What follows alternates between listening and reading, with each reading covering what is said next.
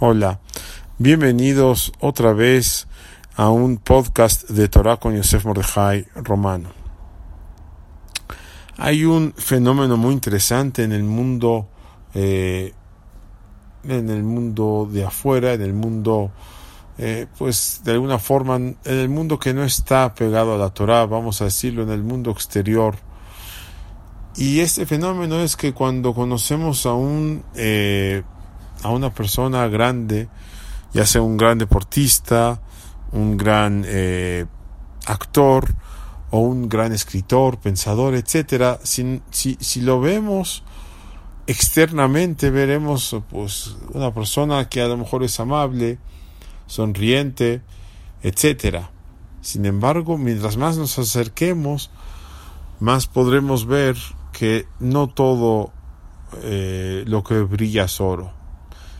Lamentablemente, muchas de estas personas, de esos grandes personajes, muchos de ellos lamentablemente son adictos eh, a diferentes sustancias, alcohol, a drogas, a heroína, o son adictos al poder y se vuelven prepotentes, o son eh, mujeriegos infieles, etc.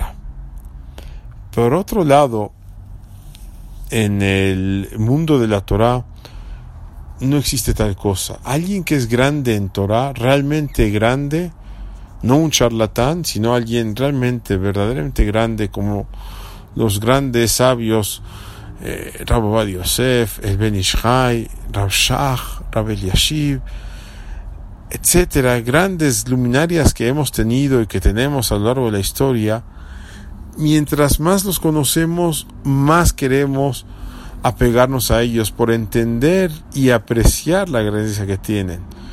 Definitivamente cualquier persona que estudia un poquito de los libros de Rav Badia, por ejemplo, ve su grandeza, pero mientras más lo conoce, bueno, hoy en día ya no está con nosotros, pasó mejor vida, pero si alguien se hubiera acercado a él durante su vida, hubiera notado la verdadera grandeza, su gran humildad, su gran eh, amplitud de corazón para tratar de ayudar a cada persona.